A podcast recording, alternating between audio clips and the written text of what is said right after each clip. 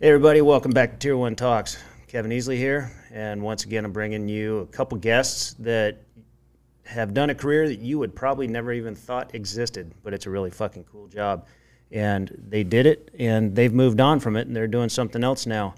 Um, I'm sitting in Academy Southwest in San Diego, California, and I'm with Brett Christensen and Mike Castillo.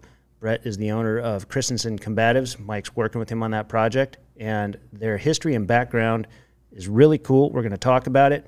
Um, once again, these are friends of mine that I'm bringing to you because not everybody gets to talk to people like this, and I do. Uh, my world has expanded. I met Brett um, through a mutual friend. It's already been on the podcast and also through Instagram. And I met Mike through Brett. And these are really good dudes that have uh, been there, done that, gone back for more. And so, without further ado, Brett, Mike, welcome to the show. Thanks for having us. Yeah, absolutely. Glad to be here. Thanks. Oh, you bet. So, um, just so the guests, I, I have not done a, uh double guest podcast before.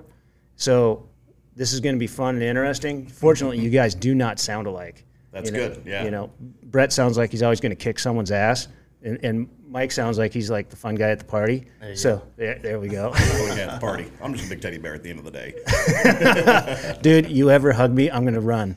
Because I think if you hug me, you, I might die. I mean, like, if you, you guys will see Brett, like, I'll tell you where to find Brett at the end of the show, and you'll see him, and he, he is a bear of a man. Like, you think you're big? Sorry, you're not. Brett's big.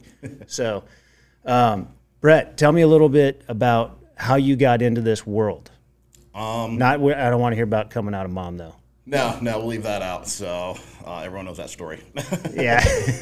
no, um, I mean, my career started within this world, not even thinking of it at all to begin with. Um, I grew up in Colorado, kind of a hippie. At the end of the day, I was into backpacking, mountain biking. That was my world, the rivers. Uh, and then I saw, I was actually waiting to go to Hawaii one winter with a friend 'cause I used to travel the summers, and I saw the Coast Guard helicopter out at Morro Bay. And I was like, oh, that was kind of fun. I did mountain search and rescue, swiftwater rescue, saw the rescue swimmer. Like, oh, go that route. Cool, that looks fun. Yeah, so I joined the Coast Guard and initially thinking, hey, I'm going to be a rescue swimmer.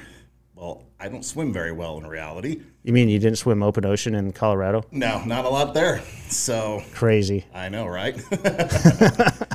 but uh, so yeah, as I put it, I had three years in the regular Coast Guard. I was on a uh, 378, which at the time was the biggest ship they had, and thinking I was going to do the rescue swimmer thing. Other people had other plans, so I kind of went to the bosun mate route of driving the small boats, doing that kind of stuff, and they were all.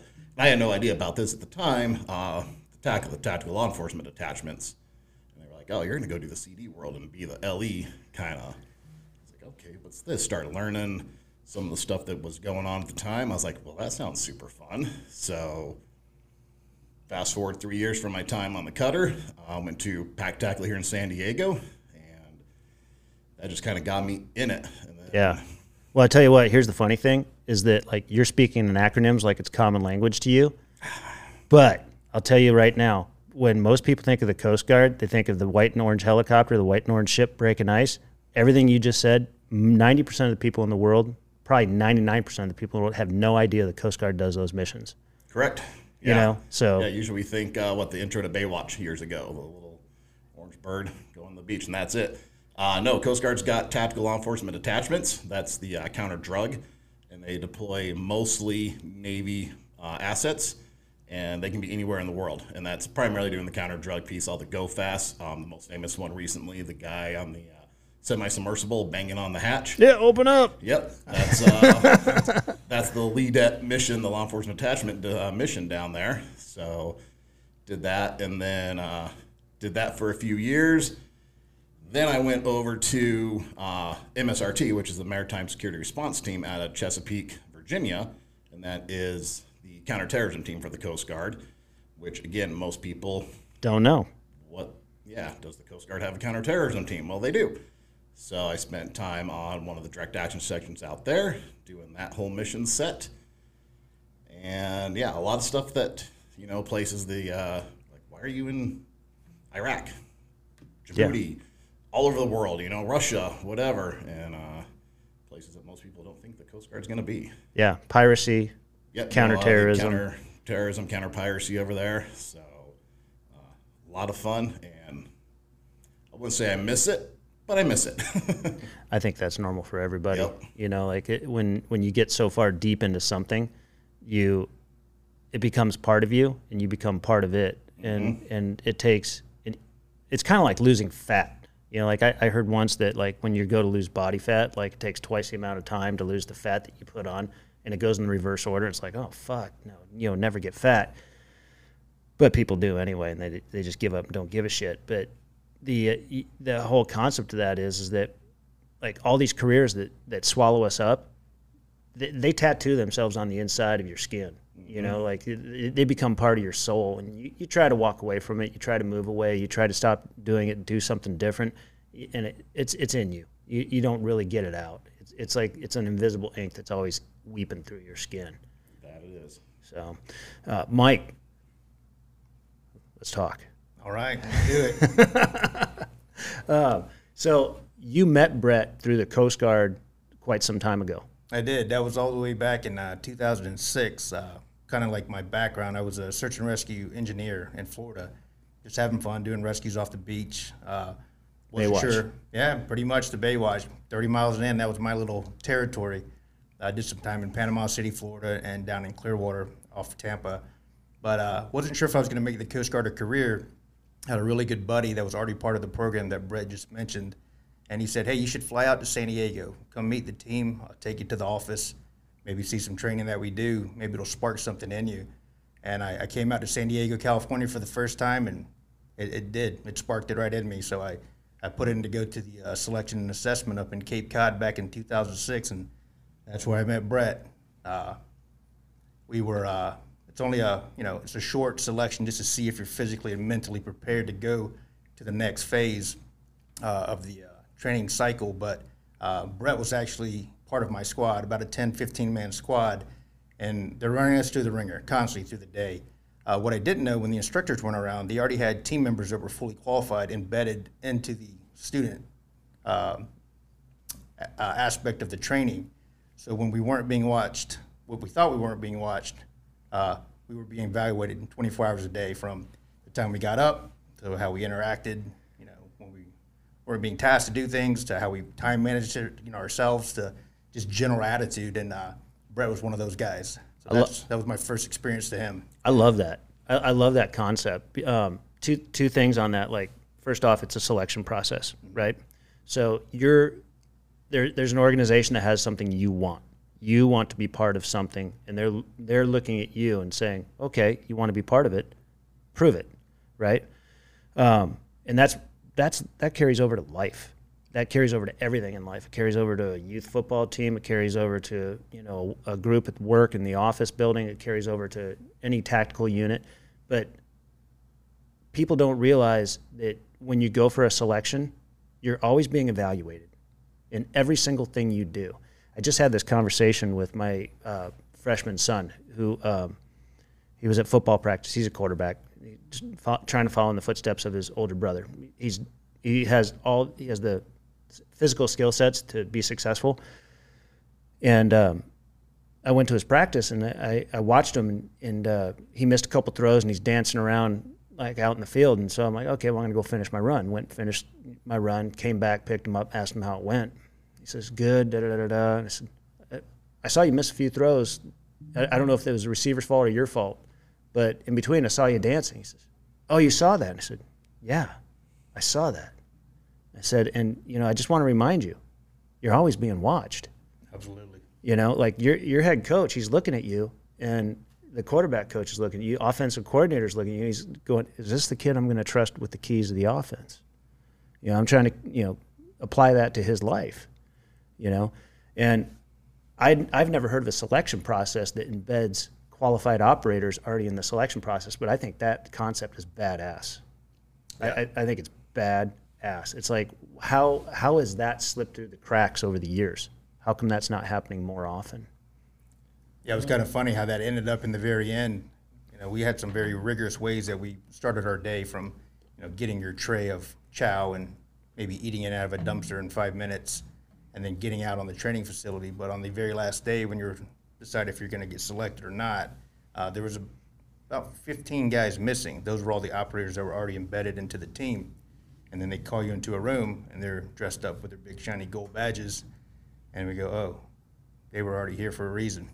Yeah, pretty cool. and, and at least at least you don't have any doubts at that point, you know, that that like, hey, you know, like I've already started to prove myself a little bit. Now I know that like I'm on the right track. yeah.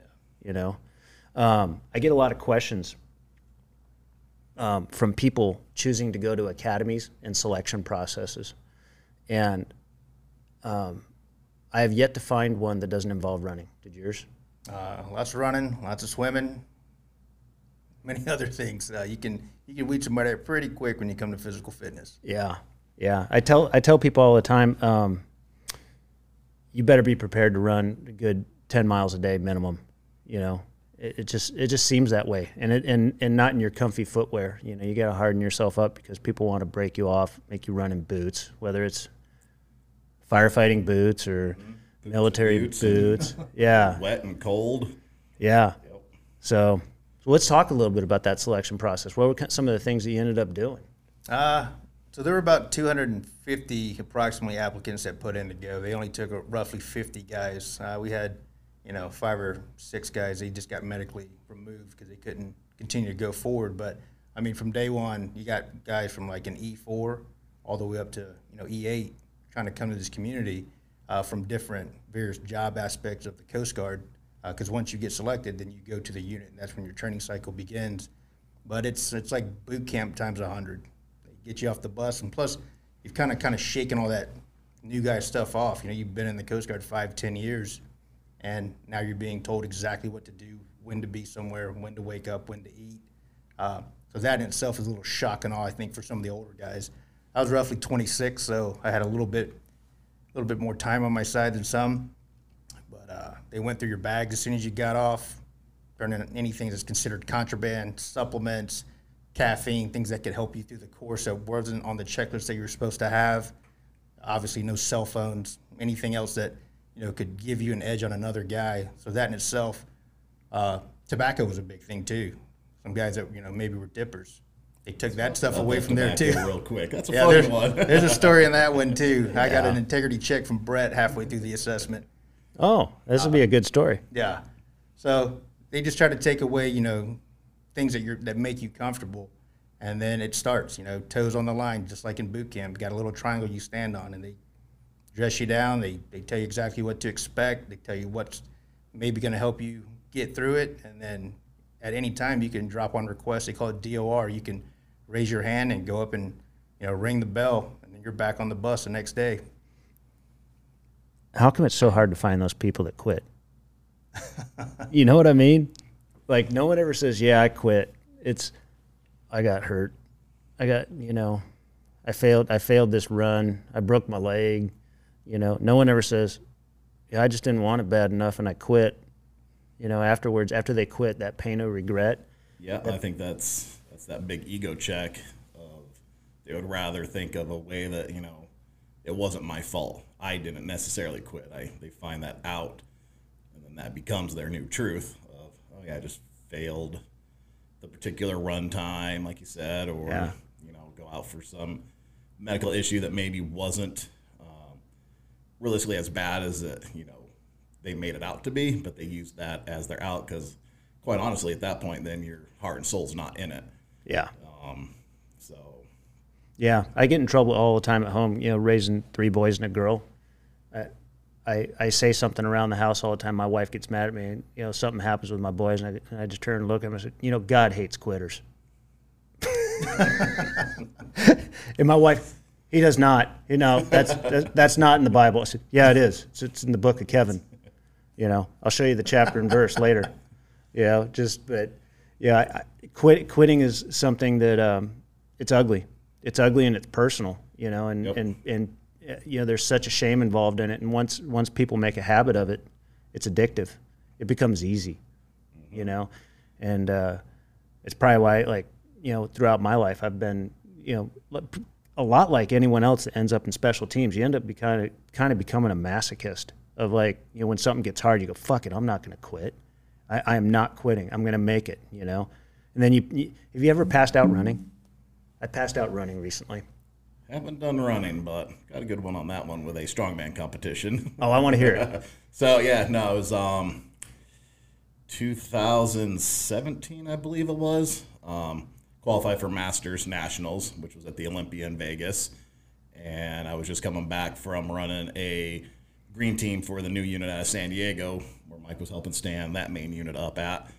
Uh, had an injury up there, whatever. Come back down, go to nationals. We're doing a keg carry. It was a 250 pound keg for as far as you could carry this thing. It's about one foot for me.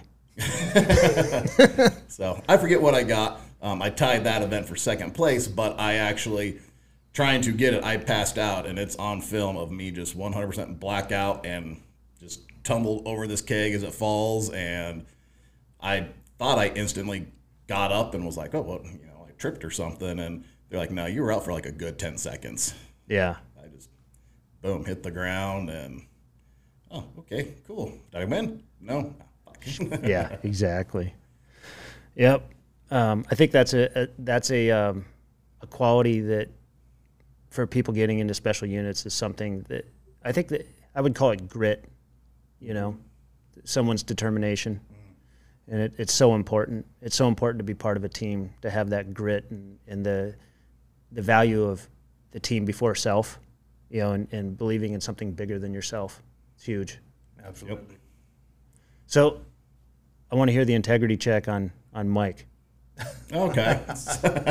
It- we, we both tell it exactly the same. We were sitting about six inches from each other, trying to not freeze our, you know what's off in Yep. the, the middle of Cape Cod winter. I think that was after the uh, leadership reaction course, if I remember right. So it was one of the wet courses. So yeah, it's you know cold water, we're wet. They're figuring out you know what's happening next. So it's just hug each other pretty much, get that little huddle, try to stay warm until they tell you the next little piece. Um, again, yeah, I had contraband on me, uh, had my dip, so break it out of you know my pocket, start packing a dip, and uh, look over at Mike, hand the can. Hey, you want one? You know, just a little one, no big deal. And uh, no, he didn't take it. He said he wanted to so bad. He's like, nope, I'm not going to take that. And Wow. he didn't know that at the time. Yeah, but you know a little bit of a what's going on here? Are you going to do it or not? But Hey, So if he had taken it, you would have had to report that. yeah, then it was one of those little things like you know, fine cadre. Hey, mark this down in his little file book they kept on everybody of what's going on and. Yeah, because they were. I mean, there were guys there that were maybe more physically fit than others. There were there were guys there that were obviously were not. But like you, you talk about grit, maybe you call it heart. I mean, you can't train heart. No. You can make someone faster. You can make them swim better. You know, you can make them stronger. But if you don't come with that heart and that integrity, integrity is a big thing. And kind of the definition I, I tell my three daughters, it's just doing the right thing when nobody's looking. Yeah. And uh, that was my one my one little check that I, I, I didn't get dinged in my book. Because no one's expected to do everything perfect. No, You're no- gonna- no one is perfect. Eventually, and then you got to fail quickly and admit it and pick yourself up. Yeah. Yeah.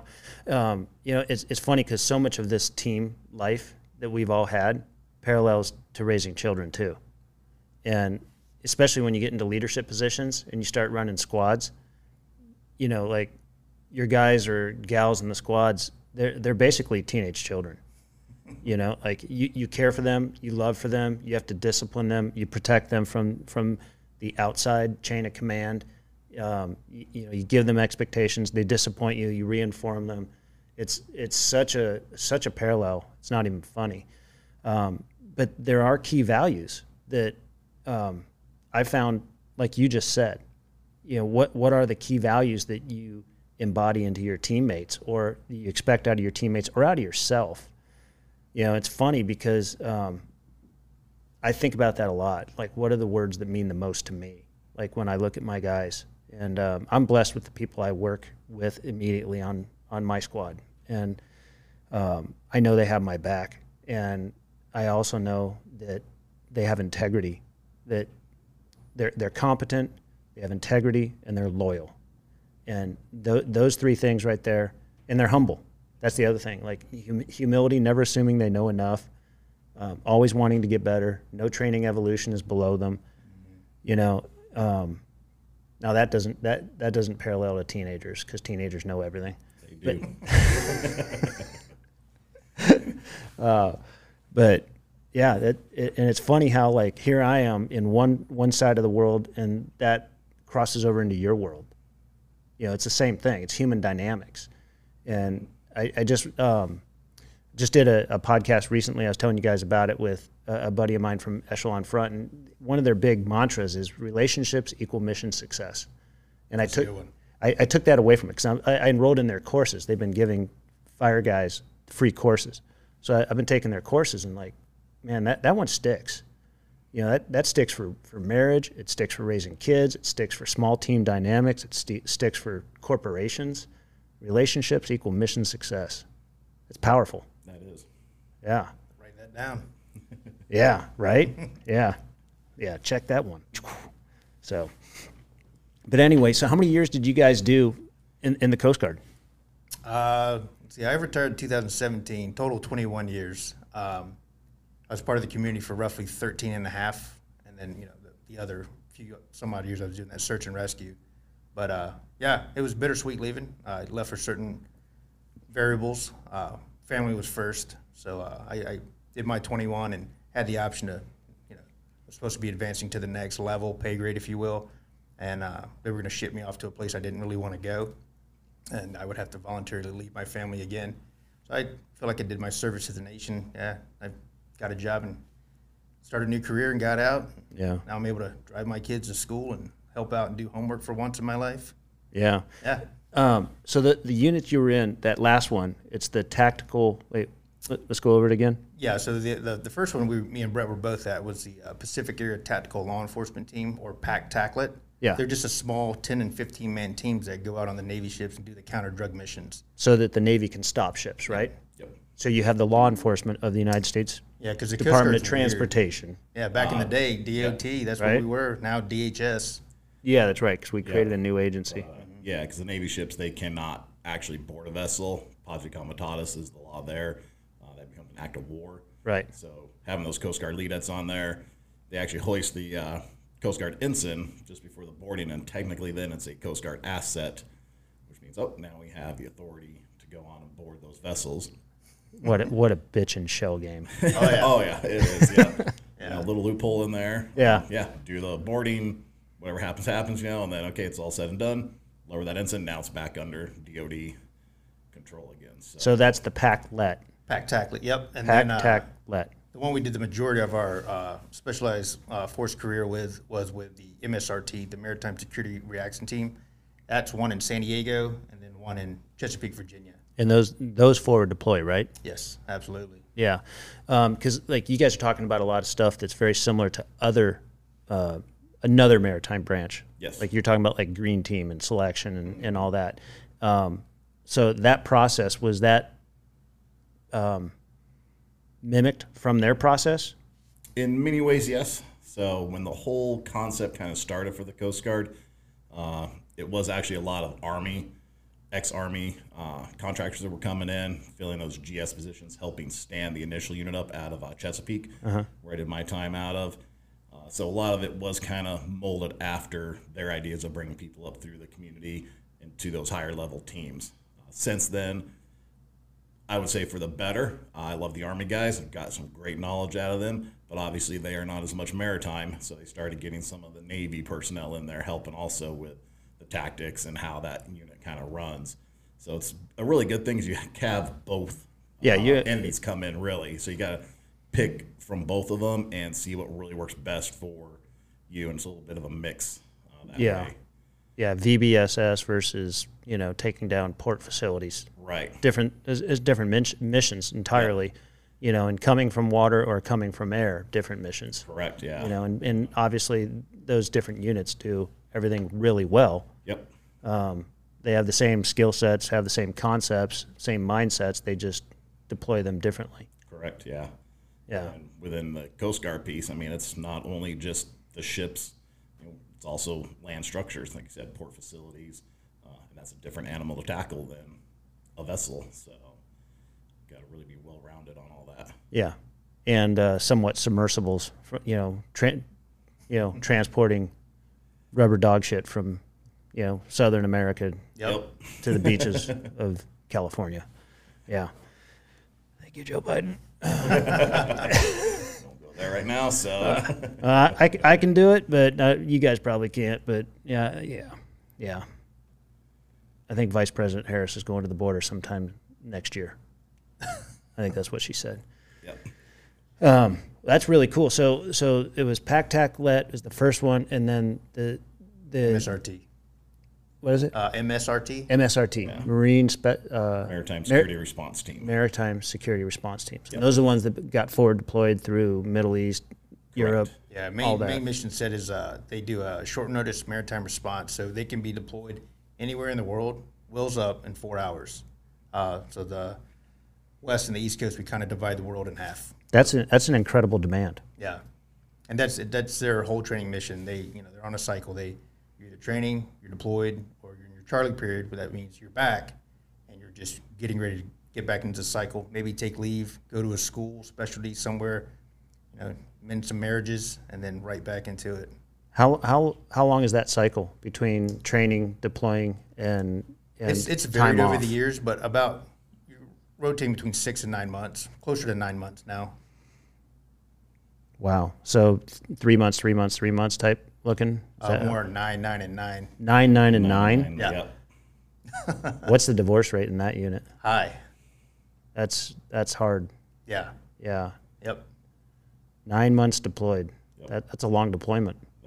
That is another one of those aspects that people like Coast Guard really Yeah. not for that long. That's a normal Navy Army type deployment, you know. So yeah, we're out there. That's tough.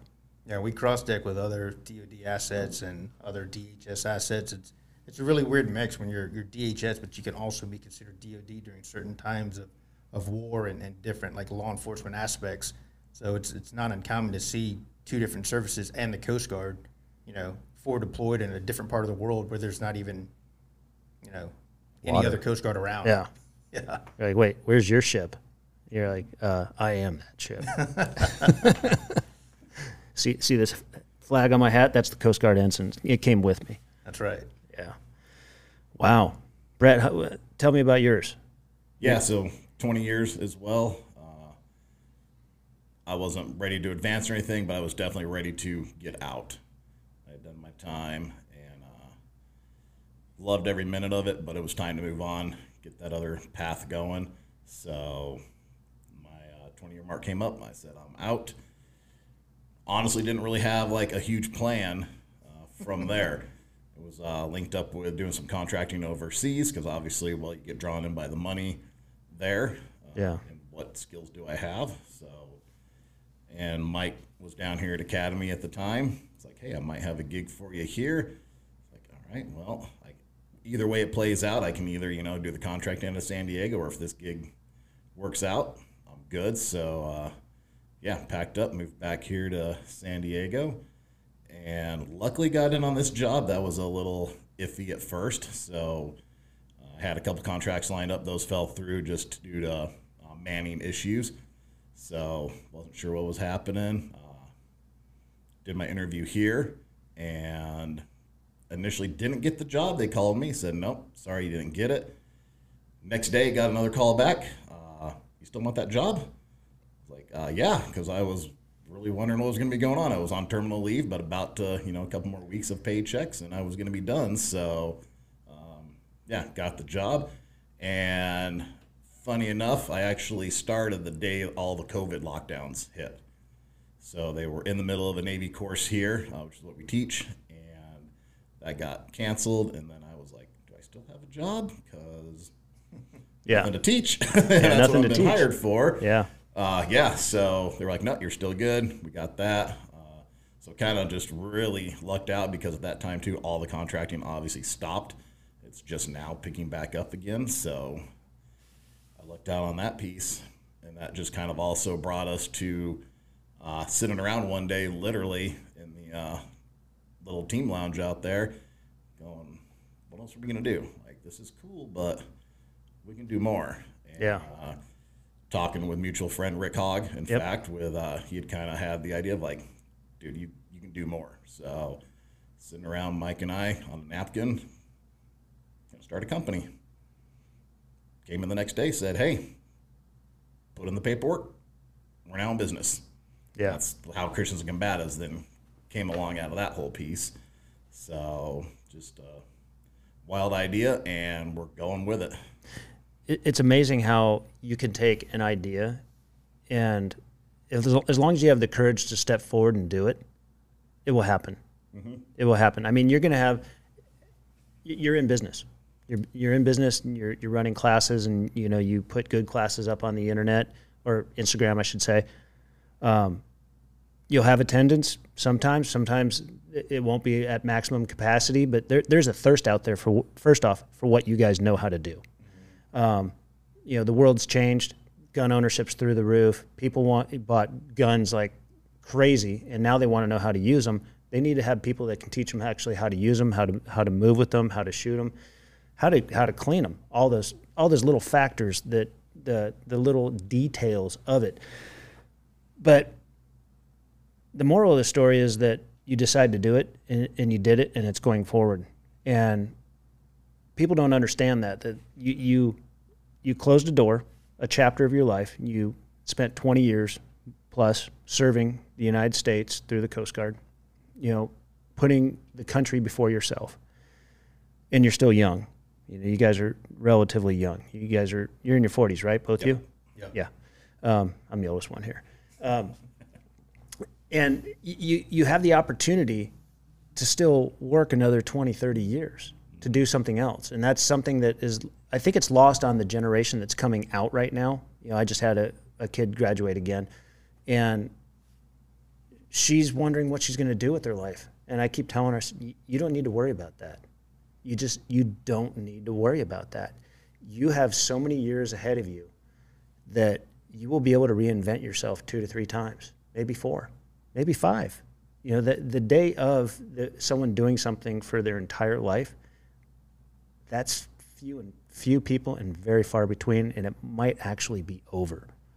You know, it's kind of like how I, I did this tier one athletes. I'm closing my door of working in, a great career. I, I did, in the end, it will be 33 years of getting on red vehicles and, and doing really cool shit, flying on helicopters and um, riding boats and climbing, you know, climbing on ropes and going in drug tunnels and cutting people out of cars and the, the stuff that people want to, you know, would actually pay to do, but I get paid to do it. But that day will come that I'll walk away from it just like you guys did, and I'll do something else and just reinvent. And it's just a matter of having the maturity, the vision of like, this is what I'm doing now. Putting it on paper, solidifying it, you know, and you, you I'm, I'm sure you went down, you did the, the um, LLC, Christensen Combatives, you know, made it happen, made it formal business, declared a business. You did declared your fictitious business name, and bam, done. Is it really that easy? Yeah, it is. It is. Yeah. It's it, it's amazing. It's an American dream. It's what it's what this country's built on. You know, I I think hope it's that's like kind of like when people listen to podcasts like this and dads and, and dudes like us Yeah. continue to kind of push that that scripture to people. Maybe that will spark something in them to kind of bring that back into the world. You know? I Yeah. mean, I preach to my daughters all the time, just like you do to your kids. Don't be limited by factors. no, You don't have to pick what you're going to be the day you graduate high school. You don't even have to go to college right off the bat if you don't want to. You can let life kind of figure itself out, but pick something that you want to do in life. Don't Yeah. let it, outside factors limit you. right. I, I'm of I'm of the opinion that you don't in, in this day and age with so much information being readily available at everyone's fingertips. I mean, for Christ's sake, we all walk around with a, a million dollar computer in our pocket. Right. You know that that that that phone could have landed on the moon in 1969, right? And every kid from the age of probably it's probably down to like five years old now has iPhones. Uh, yeah. You know, I mean, like, crap. I, I, I have my phone bill has six phones on it. Uh, you know, I'm just like, holy Jesus, help me, Lord. Um, but those phones are so powerful, and there's so much knowledge there. Elon Musk, you know, flat out said he's one of the. Now, I'm not saying every person's as smart as Elon Musk, but Elon Musk did not go to college. Yep. You know, and when he's saying, "Yeah, college is overrated," you might want to listen to the guy. Yes. You know, he was changing the world right in front of us. And he's saying college is not necessary, you know, and trades. You, you want to see people making a lot of money right now? Right now, trades, Yep. plumbers, welders, mechanics. You know, No one wants that blue collar job though that you know requires some actual labor. That's one of the problems I feel right now in uh, kind of the society where we're at. well, I think I think right now we have a problem where people have been encouraged not to work. Yes, That's the problem. That's the problem for sure right now. Yeah, and like obviously we, the three of us sitting here, we still want to work. Oh, yeah. You know, we want a lifestyle that comes from, you know, fruits of labor. You know, you can you can be paid to live. That, I mm-hmm. mean, this is America. Unfortunately, that's that's the way it is now. And until we have a regime change, people are going to get paid to live. They're going to get paid to be alive. They're going to get paid to use their heroin. They're going to be, you know, provided Narcan. Hey, you, you know, don't, if you overdose, don't worry, we got Narcan for you. Right. We're not going to put you in a program to get off heroin, but we're going to provide you Narcan. That's how fucked up we are right now, you know. So, um, but you know, when people are getting paid five hundred, six hundred dollars a week to not go to work, you know, no wonder hamburger stands are saying two hundred fifty dollars sign-on bonus, eighteen dollars an hour. Who would have thought that In-N-Out or McDonald's would be paying someone eighteen dollars an hour? Yeah. Would you have ever seen that in your in your like vision? It's almost a desirable career to have now for like a 16 year old kid. Oh God, you, the the money they can make is insane. Yeah. Yeah. I was making what four twenty five was a minimum wage I think when I started washing Right. dishes at a local restaurant, and you know that was enough to throw a little gas in the car. You know maybe something else, and that was it. But Yeah, You started down at the bottom, and uh, I still don't get the whole idea of living off the government and taking your extra stipends on unemployment or anything like that. To me, that's just not personally living. no, It's, uh, yeah, you're just getting by, and are you really happy though or anything? Is that enough to do? No, I'd rather make my way and you know, kind of earn my living and do it on my terms. So yeah. That that to me is like definition of manhood. You know, earn my living, do it on my terms. I like that. We're working on a raise for you, Mike. we're, we're, do you see how this is all going to come full circle? Yeah, I'm just waiting for the for the, the left flank to come in here in just a second. So the real reason we're here, Brett, is to get Mike a raise. We're working I on start working, man. You know, and, and, and on top of uh, you know just talking about working and, and earning your living and you know making your own future, besides just starting a company and working a nine to five job and all of us being dads, we we go to school full time in college trying to learn another trade. I know that's not what this is about. No, no, it actually is. We're, Yeah. we're going there. Yeah. Let's let's go there now. Yeah, we like you know sitting around doing Christensen combatives and working nine to five. Me and Brett said, "Well, what else is there that we can do?" Anybody else would be super satisfied. You got a full time job, you got your own company, you know, and the jobs are pretty cool. I would say. I mean, we get Yeah. paid to teach people how to do things. Oh, you guys have badass jobs. I mean, let's let, let's be honest. you guys get to shoot guns and teach people to shoot guns for a living Yeah. in in a pr- premier facility, mm-hmm. right? I mean, the, the the indoor range pretty cool. You have you have a nice gym here. You guys get paid to beat people up or teach people how to beat people up, right? There's you know like, there's mats out there for combatives. I mean, it's fun. It's it. You guys have a job that's not really work anymore. You have to be here, but it's it's not work now. it, It's- it, it's social. It's Yep. social, cool guy shit. Yeah, Right? Definitely. The only thing it's missing is a, a cigar lounge and a, and, and a whiskey bar, We're working on that. Too. working on that. right? Probably gonna be way down the road, but yeah, it'll happen. Well, my facility in Texas will have that. I'm just letting you know. It'll have coffee in the morning, whiskey at night, cigars. It'll be have a gym, jiu-jitsu mats, and a podcast studio. And you guys will be work for you. welcome. you guys can come work there anytime and hang out there anytime. It'll be wide open. That's about four or five years away right now. yeah, that's kind of my target plan on some other things. Yeah. But you guys are going to school for what, Mike? Yeah, so uh, you know, right now we're going to school. We got what three weeks left. Three weeks left. Yep. Three weeks out of almost a year of online schooling, and uh, we we're going to open our own gunsmithing shop. Right. Uh, more often than not, we're on the range. Someone gun goes down, and it normally it's because it's dirty or mistreated, or they want to add a cool guy piece of accessory. And we used to just do it for free because they were good paying clients with Christensen Combatives. So we get back on the napkin or the whiteboard. We go, well, what would it take to open up another company? Oh, this time we got to go to college. Now you're looking at two middle, middle 40 guys. I mean, Brett didn't even have a laptop till about two weeks ago. Let's get serious. I was going to college on my iPad and my phone. Hey, dude, me too. I just I bought myself a MacBook for this podcast so I could engineer stuff. It's the first computer I bought for myself in my entire life. I'm 52 this year. Yeah. You know, it's not the first one I've owned. They've all gone to my kids, right. but my wife's like, "Hey, you need to buy one." So I finally did it, Nice. and and I, it's it's operating way above my capacity. It's almost embarrassing. I have to ask It my is. eight and ten year old. Like I had to download certain documents and, and do slideshows and, and cut and paste certain things on this this computer in front of me, and they know how to do it because that's what the kids learn these days. Yeah. Yeah. Well, it's second nature to them. Yeah. And, you know, all of us got into our trades prior to that generation. Mm-hmm. You know, I mean, I got when I got into my trade, cell phones didn't exist. They literally did not exist. Internet did not exist. I remember the internet being created during my career. That's stupid. you know. So so that's that's where I am Yeah. you know and, and now i'm pretty friendly with the internet on a phone getting better with the laptop getting better with all those applications writing documents like that desktops i've not had a problem with you know they've always I- i think all of our industries you know they they crush all of our spirits with death by powerpoint Yep. i'm sure you went through that in the coast guard Oh yeah. yeah, we do that. We, we call it clicking the red out. It's like you know, there's this list of list of red assignments that you're overdue on, and then supervisors supervisors get pissed off, and so you got to open it, click it, view it, close it, save it.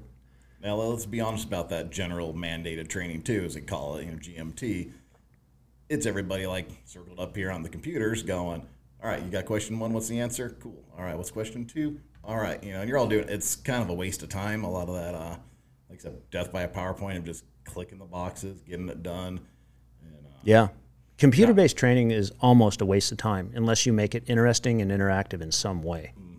It, it and it- that's lost on on the nerds that build those computer based training programs. It's it's really lost on them because like the best way I teach, like in, I mean we're all teachers, right? Like you guys teach, I teach. Um, my mantra for teaching is see one, do one, teach one. There's no better way, right? Say say like you know with what you're talking about gunsmithing, bolt carrier group of an AR-15 Yep. confuses the shit out of me. I personally have never rebuilt one. Personally, I'll take it out and I'll get anxious that like, oh boy, I got to put that back in. You know, did I take a picture before I took it out? Right. right, yep. Right. Um, but if if I saw you take it apart, then you supervised me putting it back together, and then I taught you how I did it. Yep. It's going to solidify. Right Yeah. and that's hands-on. That's not computer. There, there's no computer involved in that. I guess I guess our cell phones have taken a picture of it, Right. but that's it. You know, I think that's lost on on corporations and and agencies and entities that like, hey, you know, we got to push all this out. You know, it's okay to have didactic, but you got to follow up with manipulative on the exact same issue. So that's that's my thought on that. Yeah, and that, I mean that's how that's why we picked uh, you know follow-on careers and companies that we were super interested in, kind of you know figured ourselves subject matter experts. But we love being on the range, we love being in the shoot house, teaching, demonstrating, and now with opening this other one, we can take and better people's understanding of how to take care of their you know home defense pieces, Yeah, their weapons, the things that can save their lives, and then we can add cool stuff on it too. yeah. Well, and now everything's legal for right now. Twenty-eight more days. 28 more days till, right. on, until the 4th of July. Oh, wait, no, on the 4th of July, it July, actually yeah. is legal. Oh, that's right. That was that was you that sent out that Yeah, I saw a that meme. memes on that repost. we were talking about the memes earlier. Those things are amazing. so Oh man, I li- much fun. memes are like the highlight of my day now. Oh, they are. Yeah. Like like if I if I'm if I'm in a bad mood, I, I get on the on the uh, Instagram meme train. You know, get up there at the top where people are putting their stories. People always put Yep. good memes on their stories, and it's like eventually, like I'll find somebody that's got a history of good ones, and I'll have he'll have me laughing to my like I'm almost crying. You know, and they're like, okay, I'm in a better mood now. I can move on. You know, Yep. got my fix. God bless the people that make all those up because Right. And then there's people out there that just uh, lord over them and steal them all, and then they just repost them. God Yeah. bless them because I don't want to have to go looking too long. One-stop shop. Yeah. Um, so what is the uh, what platforms did you go to school for? Is it all platforms, or is it just one platform, or several? What'd you do? Yeah, so it's a general uh, certificate in gunsmithing, so you can kind of tailor your shop to what uh, what you want it to be. Know, so we're more focused on the the modern day, the pistol, the rifles, the shotguns, the more Yeah. commonality things. Uh, you learn other things too. You know, antique weapons and how to make ammo and uh, sell and buy and trade and have auctions, but that's not really our wheelhouse. And that's the beauty of creating your own company. You can just kind of stick in your lane and you know, we'll network with other shops, and if there's other services people want, we'll push them out. Same same way with me and Brett and the other instructors that come here. There's work for everybody in this world, especially with as many gun owners have you know increased since you know COVID started. 2.5 million, I think it was, that was what the last number. Oh, I think it's way above that now. Probably, On yeah, the old phone and figure that out. yeah. Yeah, it's an, it's insane the number of yeah. new new owners, you know, and of course that created a huge problem. You know, um, we were t- we were talking about it that day about you know running classes and how do you provide ammunition for classes. Yeah, that's a huge. It's a huge one. Yep. You know, it's like that new meme going around: "Show me you're rich without showing me money." Yeah. People are dropping boxes of ammunition down. Ammo, lumber, and fuel right now, I think, are the you're golden. Yeah, Well, Yeah. I think too, like in the shooting world for instructors, it really challenges the instructor. You know, if you were a guy that took a client to the range and blasted a thousand rounds, yeah, you wore him out and he hit the target. But now you have to add content to that. You have to stretch that six, eight hour block out and give them all different aspects of shooting. So it really challenges the instructor. And then for the students or clients that are coming out, they really are starting to research who they want to go to. They don't want to just go out there and waste a thousand dollars in ammunition. They want to learn something to bring back and strengthen their training programs. right. So Yeah, I, I recently was working with a friend of mine that um, he, he has he's putting together his own facility over in Arizona, and he wanted to try out a lesson. He goes, "Hey, do you have some guys?" I'm like, "Yeah, yeah." I, some you know, I had had a had a place um, that I I think we all know the place that's out here that you know out past Pink Gate. Um, and uh, the owner says, "Yeah, yeah, come out. You got this four-hour window." I'm like, "Cool." Um, and he's, I I asked him like, "What what's the round count?" He says, "100 of each." I'm like, "That's not bad," you know. And then um, he had a real creative way of doing it, which was you know all within seven yards, and the targets were about the size of a quarter, you know. And, and it's like it, it parallels over, it crosses over. You, you know, a, a smart, good instructor such as you guys and him and some other guys that we all know, you have the ability to uh, bring efficacy from a small round count. It, it can be done because like the, the fundamentals are fundamentals. You know, it's, it's stance, it's grip, it's sight alignment, it's driving the gun. You know, if, if you can teach those things through dry fire, and then, you know, you don't need to be at 25 yards shooting 25 rounds at, at, at a full size bowling pin. Mm-hmm. You know, to see if you got hits. You can be at that three, five, seven. You know, shooting quarters, and you know that'll that'll humble you real quick. Yep. Very quick. Yeah. At least me. me too. Yeah. Yeah, and then it's just you know trying to read what the clients need these days. So a lot of it is that home self defense. They're not worried about you know the distance shooting per se. Shooting at a 25 meter bowl and getting a high score. That's not what they need. So everything's going to be in closer, uh, usually. You know, any kind of encounter they have. So work those fundamentals, and if it's you know a concealed carry type thing, I don't need to actually shoot to practice drawing the gun from you know whatever kind of garment I'm running. That's all dry fire training right there, uh, defeating that garment, and then yeah, get the few rounds here and there on target just to make sure you're still good with that piece. But uh, you get a half hour of that in, and you're good to go for a day. You don't have to have also all these huge uh, day long courses out there, six eight hours. You just you know constantly do some of your dry fire at home, thirty minutes. Just keep up on those skills that you learned at a shooting course, uh, rather than just wait two three months till the next shooting course comes around and then you're kind of back at square zero again. Of okay, forgot what I learned all this you know the last two months. So Yeah, yeah. It's funny. Uh, when when Rick was out here, um, Rick Hogg for everybody listening, um, a bunch of our guys from my group, we went and took a personal class with Rick, and Rick, you know, has a lot of things that are his fundamentals that he's he's put out there. He's an, an excellent instructor, and he's his fundamentals are amazing, and his fundamentals do become advanced but he says, "Hey, practice these five five minutes a day," and it's amazing how, if you're not serious about it, trying to find that five minutes can be become difficult, and then your skills start to perish. You know, it's like you said, like if you're going to be someone who's going to carry a concealed weapon, defeating the garment, it's not the sexy part. That that is, but but until you do it and you start realizing like hey, you put your little orange, you know, dummy round or your little blue dummy round in your in your chamber and one in your magazine, and just try drawing your weapon, getting it on target, pull the trigger, drop your mag, get your second mag up, you know, release the slide. Doing all that with the shirt overhanging everything, that is a pain in the ass. Yep. It is a pain in the ass, and it's like, well, you're hiding everything under clothing. That's the hardest part. It's Yeah. it's not shooting the gun. It's it's it's ridiculous, and I, I don't know if it. I don't know if. Well, there, there's plenty of people on Instagram posting their videos of their hundred. Hey, watch me dry fire hundred times. You know, concealed carry. It's like, hey, congratulations, but I, I I don't do it enough. I know that. I don't think any of us do at the end of the day. I can sit here and say, you know, practice 15, 30 minutes a day. Do I honestly do that every day? No.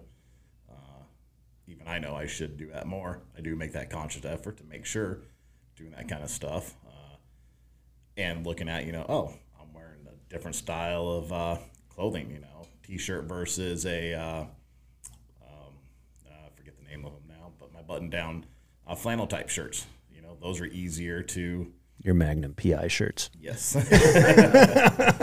Those are easier to defeat, you know, because they've got the little snap button, so they can just break apart. And uh, depending on where you're carrying, I carry appendix a lot of the time.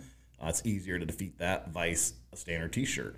So, but if you're going to be playing with one style of uh, clothing, you got to make sure you're able to defeat all different kinds. And sometimes it just may not be. I just can't carry with whatever I'm wearing, so or I have to adjust where I carry. So. Yeah. Well, and it depends what you carry too. What Yep. what you carry di- dictates somewhat what you can wear. At least in uh, you know, like in the situation I'm in, I I have a P320. Not wearing that. Excellent in- gun. It's a great gun, but I, I, I couldn't wear it in, in running shorts. They'd be down around my ankles. You know. Yeah. Yeah, and I think females, uh, we have female clients, and you know they have a whole different spectrum because obviously most females don't want to just be wearing around baggy jeans and shirts or anything. You know, they're wearing more form-fitting outfits, and what are their limitations and how do they do it? And there's some interesting little setups out there that work, and you cannot tell. So Yeah. And besides just what you wear too, uh, in Christensen Combatives, we offer a course for like a home defense, and we take you to the range, and you get to make sure that you're proficient in the gun you're carrying or what you're wearing for the day. But some guys are great on the range, flat range, shooting, moving. You know, I tell you a drill, you do the drill. We talk about the drill, good. But then we go and we do shoot, don't shoot scenarios, and then how your body is going to react to different sounds, different lightings. And those guys that were keyholing on the range and they've never been shot back at in real life or even in training, some of their reactions are, are subpar. So I think that kind of training is like invaluable. And people get a lot out of that. You know, just a, a breaking of a piece of glass to kick off a scenario and a guy coming at you pointing a gun at you, you might not react like you did on the range when the, the pro timer went off. Yeah, yeah, I, I can see that. You know, um, that and that and that is in all those trades that you know we always talk about, whether it's law enforcement, military, fire. It's like the emotion of the incident. Absolutely. You know, there, it takes it takes time to dull the emotion of the incident, where it you know where incidents actually slow down. You have the the ability to have those microsecond thought processes where it actually seems like it's minutes that you're thinking and making your decisions, and, and it's really not. It's, it's a very short period of time. Um, the average person doesn't have those stressors. They're not used to that stress dump, the the adrenaline dump that actually I, I've found, and I'm sure you guys have too, that it just eventually just goes away on you. You don't you don't get it in those situations anymore with the tachycardia and the shaky hands and the and the the respiratory going faster and faster. It's just kind of like, okay, here we go again. here we go again. Yep. Yeah, it's weird, isn't it? It is, yeah. But I mean, like I said, most civilians don't get that, and that's years of kind of being in those environments. You know, it just goes away. Yeah, Uh, how do you train a civilian to do that? Sure. Uh, give them the best they can, and hopefully they get you know follow on training, not just realizing, okay, one course, I'm good, I know how to do it, and then never do it again. You know, so hopefully keeping that uh, training plan going to always get better and be ready for when it does happen. So Yeah, yeah. The time to train is definitely not like when it when it happens or when you think it's going to happen. It's well before. And for everyone listening, I'll tell you right now, like if you're not training right now in this country, thinking something's coming, then you're just deaf, dumb, and blind. Um, own a gun, train with a gun right now because this country's in trouble. And it could be coming to your doorstep. You know, it could be coming to your dinner table. You know, taking your dinner, drinking your drinks, telling you to salute some kind of flag or belief that you don't believe in. There's all kinds of problems out there right now, and they're they're coming towards you. yep. So, what are what, what is what is the menu of classes at Christensen Combatives? Um, kind of everything. We're actually in the midst of expanding right now. So we started with just firearms. That was, you know, kind of the gateway in, doing the basic classes, doing our combat pistol course, um, just keeping with the firearm stuff. And slowly now we're going to be able to start opening that up. Uh, so we opened up into the home defense piece. Now we've got a new training facility that we're getting into up in the Pala area and that's actually co uh, sorted with uh, North County uh, Canine Training. So they've got 1,800 acres up there, and so we're going to get into long range shooting out there. Uh, a couple new cadre coming on for that. That's where Bill te- Bill shoots weekly, right? Um, no, he's up in that general area. I forget the name of the range he's actually at, uh, yeah, he's up in that area doing that stuff. Um, so we're gonna get into that piece. Uh, then we're also adding in some uh, our first basic survival course coming up soon. Land navigation. Now that we have an area we can do that kind of stuff, and then uh, most recently now be bringing on another friend, uh, Marine and MARSOC, uh, to help out with some other cool skills that they can bring to the table for uh, SERE training. Cool. So we're uh, slowly opening up the gates of what we can offer. Uh, part of that was just kind of the business move of firearms. Great, I love training firearms, but ammunition cost, availability, kind of do keep some people away from. You know, it's a four hundred dollar course weekend, and now I'm spending double that in ammo, travel, whatever it is. It becomes a thousand dollar weekend real quick. Real quick. Uh, so like, okay, for the business aspect, what else can we do that people are still interested in and still are going to benefit them in the whole kind of preparedness idea? Firearms are one aspect of that, but what do you carry in your vehicle on your daily basis? You know, do you have a basic bug out, basic means to, you know, here in Southern California, not a big deal to stay warm at night if you know your car breaks down somewhere, but other parts of the country, that's a big thing. Do you keep basic sleeping bag or fire making material, uh, things like that, that just might hold you over for a couple days until help comes? Uh, here, that kind of applies out going to a desert. You break down out there, no one's coming around anytime soon. A lot of times I've been out there and seen nobody. So, Yeah. do you have a couple days worth of supplies? Do you know how to make a fire? How to get water? Do you carry enough water? Um, all that kind of stuff. Yeah. Well, the mountains here. You know, everyone thinks you know sunny San Diego beach, blah blah blah. Yep. Sure, it, great beaches. You know, um, but like you said, San Diego County runs from the desert up and over the mountains, through the inland valleys, down you know through the riverbeds, all the way to the ocean, and you can hit everything here. And um, I always have. It's funny. I, I went to my daughter's graduation the other day. My father-in-law was in town, and my wife says, "Hey, do you have a blanket in the in the in the truck?" I said, "Yeah." So I opened up the tailgate and I unzipped this bag, and you know, I had a you know a puffy coat. You know, everyone's got to have a puffy coat, right? Big roll of toilet paper, beanie, gloves, fire starting kit. You know, there's a like you're crazy. yeah, five degree bag in the back, and then there's a little down uh, blanket, you know, stuff sack down blanket. He looks at me and says, You really have that in there? Yeah, and all my kids do too.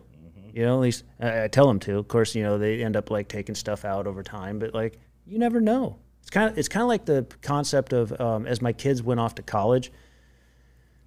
The the first one went, and one day he was leaving, and he was leaving in flip flops. And I said, that's a bad idea. He said, What? I said, Driving in flip flops is a real bad idea. He says, Why? And I said, What are you going to do if you get a flat? Change a tire. What if you get two flats? What if you run out of gas? You're gonna walk in flip flops? Make sure you have socks and running shoes at least with you. Hat, gloves, socks, running shoes, water. You always got to have water. You know, and and um, I've seen him change. You know, and it's it's good. Like I, whenever I drive, I, I don't I don't drive in flip flops. I drive in real shoes. You know, because I, I don't want to ever be in that situation where all of a sudden I have a flip flop blowout when I got to make some kind of adjustment to the stressors of my environment. Mm-hmm. Yep. You know. So a lot of people don't think like that though. They don't. They just don't until someone tells them. Yeah. Those are the kind of clients. Those are Yep. those little nuggets they come to these classes. You know, emergency beacons on their phone that they carry in their pocket every day, or they're just carrying a pair of sneakers in their in their in their car for that situation. But a lot of people, that's not their world. That's not their environment to think about that kind of preparedness. Yeah, yeah, and it's so easy nowadays too. I mean, like we're talking about, like everyone has a phone. You know, there's very little part of the country that's not covered by the 5G process now. I mean, it does happen. I, I was I was out in between uh, Phoenix and San Diego a couple weeks ago, and there was a, a spot out there, and told my daughter, I said flat out, you can't drive through here. Why not? Because this is a black hole. You know, this is a black hole. You're not. I, don't want you ever using this road. You know, just stay on the main roads and you'll be fine. You know, there's 5G all the way through.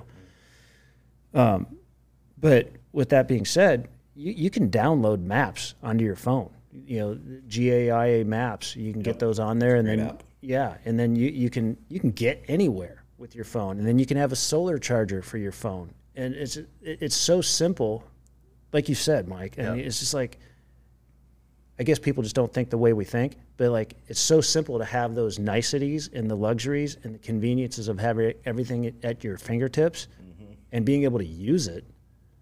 But people just think like, oh, this is for texting and taking pictures and you know surfing the internet and who who, who knows what else people do with it. Yeah, But, I mean, and while it's easy, but you know, the flip side of that coin, devil's advocate, is how easy it is for that network to go down. yeah, You know, we just saw that with the uh, pipeline hacking and different hospitals having their computer systems, you know, ransomware. Uh, it's a pretty s- fragile system at the end of the day, as well. And Did you guys see that the government got the money, the cryptocurrency back that they paid to put the pipeline back into operation? no, I did not.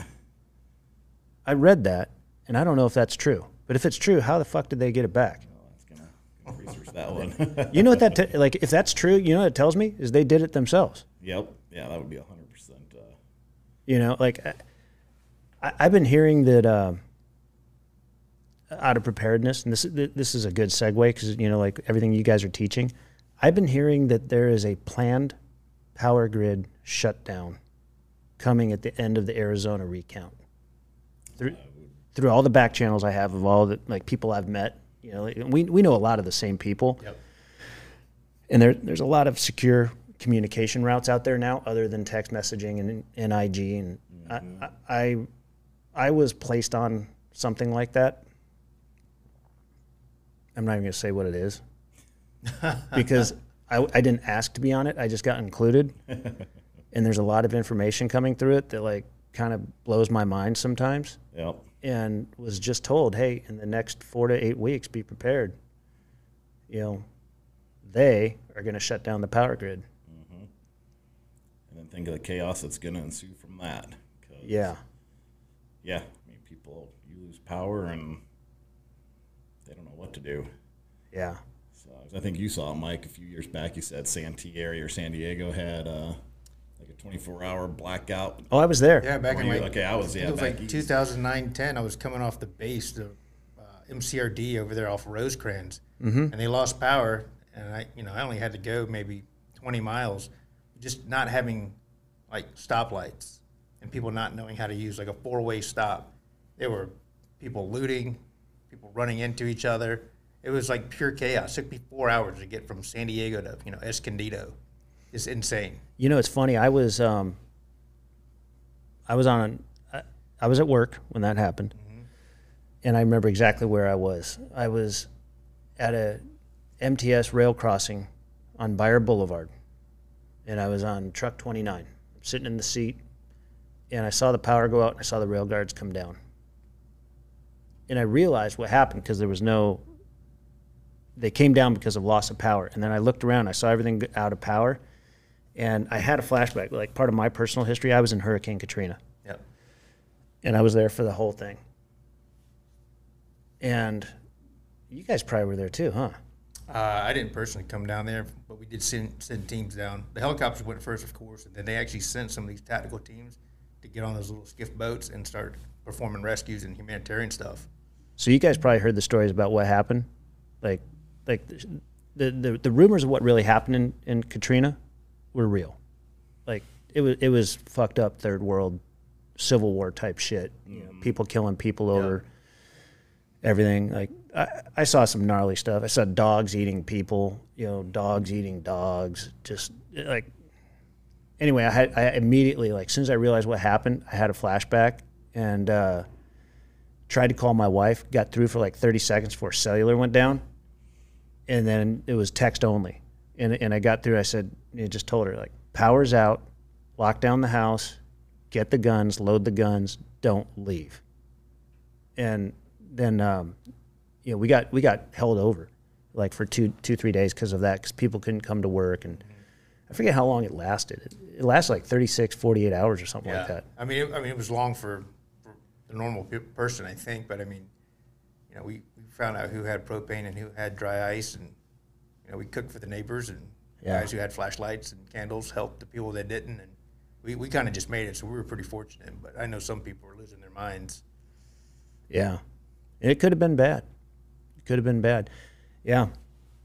I remember that there there was a, a guy that decided at the time he he uh, showed his true colors. You know that he, he became the weed in the lawn. He, he stopped by a fire station and took all the ice and, and a bunch of the batteries, and and is like, "What the hell are you doing, man?" You know. But he got called out on it, and he returned he returned the batteries. Obviously, the ice had melted, but yeah, it was Just looking out for himself and looking out for himself. doesn't get you anywhere. No, I before team, man. It doesn't work. Some people just adapt and overcome. Sidebar: I got remarried last August. Yeah. up in Escondido, my wife, and outdoor wedding, 95 degrees, planned power grid shutdown. They didn't tell us that. I get married, sun goes down, all the lights turn off. Guess what? No one freaked out. Brett pulls the Jeep around, Billy pulls the Raptor around, all the KC lights come on, we make a bonfire, beer's still cold, wedding goes. Nice. Survival. Yep. Power comes back on the next morning. There you go. It's knowing how to live in the changes, man. Yeah. You know, just not not letting things rile you up and get you, you know, stressed out. Yeah, that was on our wedding day. Yeah. Yeah. Cool. Yeah, that's good. good story. So, so full spectrum of classes through Christensen Combatives. You guys are both instructing full time here at Academy, Yep. and obviously Academy uh, has government contracts.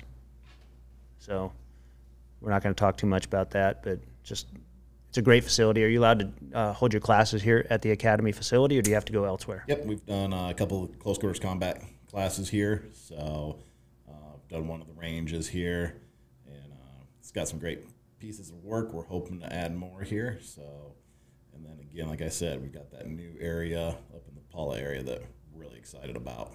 So that's just got a lot more opportunity to offer more. So, Well, that's going to be cool. yep, Great classes. a little hot out there in the uh, August when we're out on the land nav course, but Yeah, that'll that's be a part of it. that'll be a tough time to be out there. Yep. You know. Let's Make sure who's we really got got water the for grit. everybody. Yeah. See who. You're quitting. You're a wimp. yeah. Little old lady. I just want to know where to go. Which way's east? Never eat sour wheat. right. You're looking the wrong way. It's downhill to the ocean. Arr. Er. oh gosh. Well, we've been going well over an hour.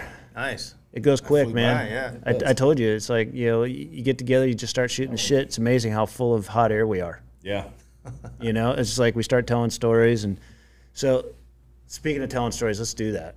Let's do it. You guys have any "there I was" stories? Like your best like story of like bar story, like you'll never believe this type thing. Mike's got all the good bar stories. Yeah, too many to pick from. Believe it or not, Brett's not a Brett's not a huge drinker. He comes over to the house and he can he can hold a cup of, of bourbon almost the entire night. Nice. Yeah, Yeah, Cheap date. cheap I am Yeah, cheap date, easy too. That's good. yeah, um, there I was stories. Uh, that's a tough one, honestly. Like I might have to think for just a minute on that one here as we uh, talk about some other stuff. That's cool. Give me a shot, and maybe warm me up a little bit. Next time we'll bring the beers for sure. yep. Yeah. Okay. Um, yeah, figure out something here. Well, I know you, I know you got good stuff stored up somewhere, but um, let's talk about where people can find you guys. Like, Yeah, so we're on uh, Instagram, Christensen Combatives, uh, Facebook with the same name, and uh, currently on the website we've got uh, www.christensencombatives.weeblysite.com. It's a little weird; it's in the transition right now, uh, but if you at least just Google Christensen Combatives, will come up. We just added a bunch of uh, good new courses to that whole uh, website, and we'll be doing more very soon. So, like I said, excited for uh, growing the company and being able to offer everybody more than just uh, firearms training.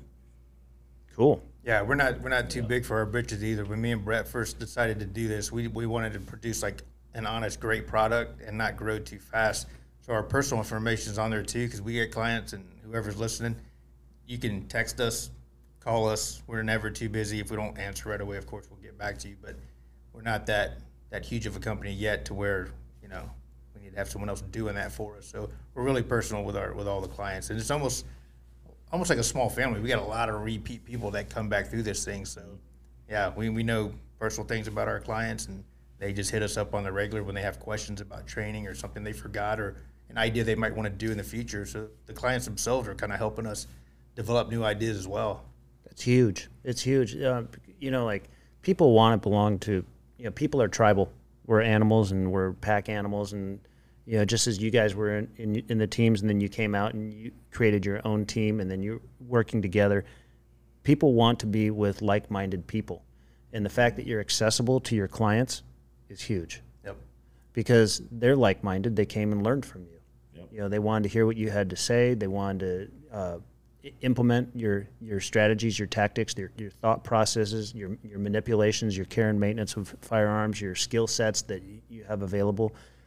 They wanted to hear them, and the fact that you're there for them, you know, 24/7, 365, you know, through text message or a phone call and in common hours, it's amazing. Yep. You know, it's it's it's not common these days. I mean, how often do we get frustrated, all of us, you know, calling a number and it's like, press one for, press two for this, Yep. press three for this, Random and- person in India that's yeah, and then answer your question, and yeah, and then you hit zero and you and you get a different menu. You're like, I just want to talk to a fucking person, you know? It's just like, yeah, God damn it, just I want to talk to a human being. Yep. Let me see what I can do. Press one for. You're just Yeah. like, shit. You gotta not- be kidding me. Uh, hit us up. It's either me or Mike on the other end. Nobody else. Uh, if you run into technical difficulties working anything, that's on me. I'm still learning all the uh, social media pieces and how to run a website. So uh, bear with us on that end, please.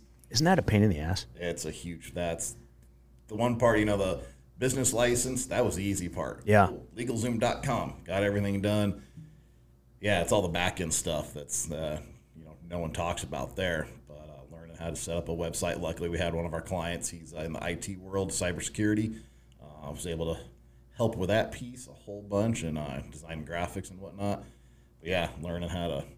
I mean, this day and age, it's social media, it's Instagram. That's kind of that free marketing aspect. Yeah. I am not an Instagram whiz at all, so it's been a big learning curve and uh, still learning. Or I'll put a post up and uh, Mike's wife, she'll hit me up like, "Hey, you uh, misspelled this," or uh, "What about this?" And like, I need to run this stuff through. You want to work as my marketing director? so, Yeah. you know, like Right.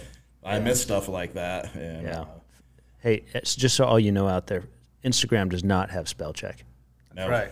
I've, I've found that one out the hard way several times. Yep. Yeah. Or yeah, you're trying to keep dates straight on everything, and uh, you know what you're offering, and yeah, it's a challenge, but it's definitely rewarding. Like I said, you know, wouldn't be doing this if we didn't want to. So it could have very easily just been, hey, take my military retirement, maybe work another little job or just get a place that's a lot cheaper to live. And Yeah. Do nothing, you know, greet at Home Depot and call it a day. But end of the day, that's not who we are. I'd still rather be out there giving at least something to people. I think I have something to offer. I think Mike does, and anybody we bring on, uh, just to help make people better at the end of the day. Yeah, you guys definitely do. That's for sure. You guys have a lot to offer, and uh, the classes seem pretty dang cool. So Yeah, we got to get you in one someday here. yeah, I'd love to. For sure. I would love to get my wife to, to come into the home defense class with me. Yep. You know, um, that's that's always my concern. You know, when being, you know, I'm still in that phase of life where I'm gone a lot, Yep. and you know, just the whole concept of, you know, the stress of, I, it horrifies me to think of the people that actually have to defend their home, that that uh, are not used to the situation. Yeah. Of it. To, you, can you imagine not being used to a stressful situation, having to defend your home? Oh, yeah. like be- I, I- mean I, I think it'd be stressful for me but i don't think it would be a stress dump No. you know and i don't think i'd hesitate to defend my home at all it would it would not bother me it's like Nope. oh you made a bad fucking choice and luckily, California, we do have the castle doctrine, so we are allowed to defend your home in California. There are a few states you can't. You, right yeah, but everyone gets kind of they come to that home defense, and honestly, your answer: get out. Send your kids to the neighbor. You get to the neighbors, call the cops, let them. You know, nothing in your home is worth dying for. no But obviously, that makes for a real boring class. Yeah. So we add in those stressors of yeah, well, maybe you can't or you have to get to your kid's bedroom because you're separated in the house and you hear that back window shatter. How do I, you know, move through my house somewhat, you know, tactically uh, to at least use my cover concealment to the best? And then yeah, you actually do see that person. Like Mike was saying, you're great on the flat range, but can you do it when you see that actual person face to face and you see that gun? So adding those extra dynamics in there.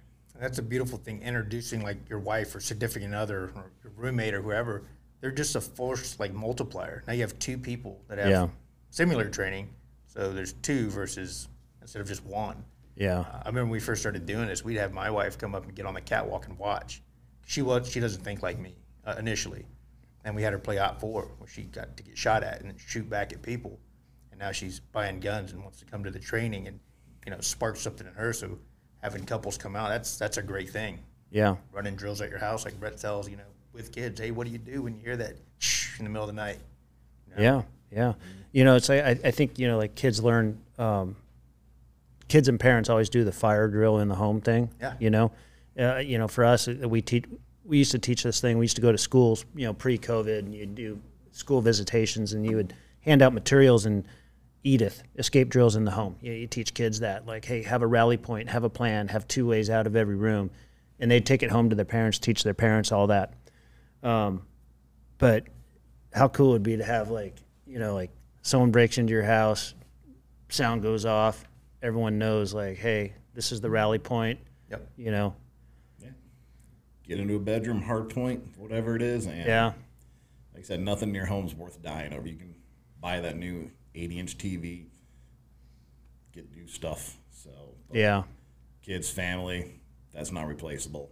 yeah i, I like the meme of uh, the window breaks the lights turn on to red and let the bodies hit the floor starts playing I've seen that one. Great song. Great song. yeah it's like wrong house wrong fucking house i gotta go yeah that, that's I, I think that's one of my favorite memes out there You're gonna have to send that one to me. So, Yeah, I'll find it. I'll find it and get it over to you. post that one up. Yeah. Mike, how about you? Where can where can people find you? Or do you want to be found? Do you want to stay with Uh, so I have a, my own personal site. You know, I repost all Brett stuff right now. Yeah. Uh, but we mainly rely just on the Christensen combatives. Uh, if you want to check me out, though, it's Chino James seventy nine. I keep it kind of discreet because it's mostly just close friends and family. Yeah. That's But, the one uh, I have, but Yeah. And then as you know, there's a dot in there too, isn't there? yeah, a hashtag in there. Yeah. Somewhere. But yeah, we mainly ran all the Christensen combative stuff right off uh, Brett's site. Cool. Yeah, so give us a follow, and uh, hopefully we'll see you. Yeah.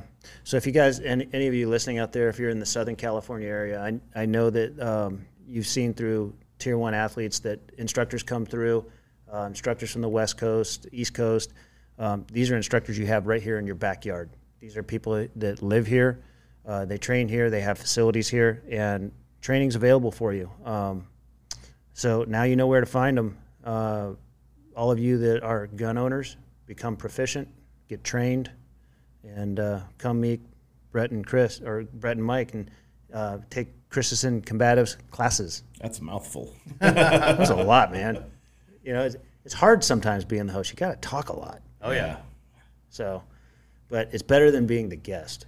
Like when you're the guest, you're on the spot. I am. Yeah. I mean, this was actually easier than I thought. I appreciate you having us out. Oh, dude, it's it's so much fun. It's like I told you guys. Like it's this is. I mean, this is just like up. I hit the mic. We're just sitting here shooting the shit. You know, I mean, the only thing it's missing is you know bar room background and a few drinks. Yep. That's happening next time. Yeah, It's done. yeah. well, we'll do- we'll we'll come back maybe in a year or so and we'll do it again. See how Christensen yep. Combatives has grown. Absolutely. Thank So, you. cool, man. Mike, Brett, thank you so much for being on the show. Thank you so much for having us. You bet.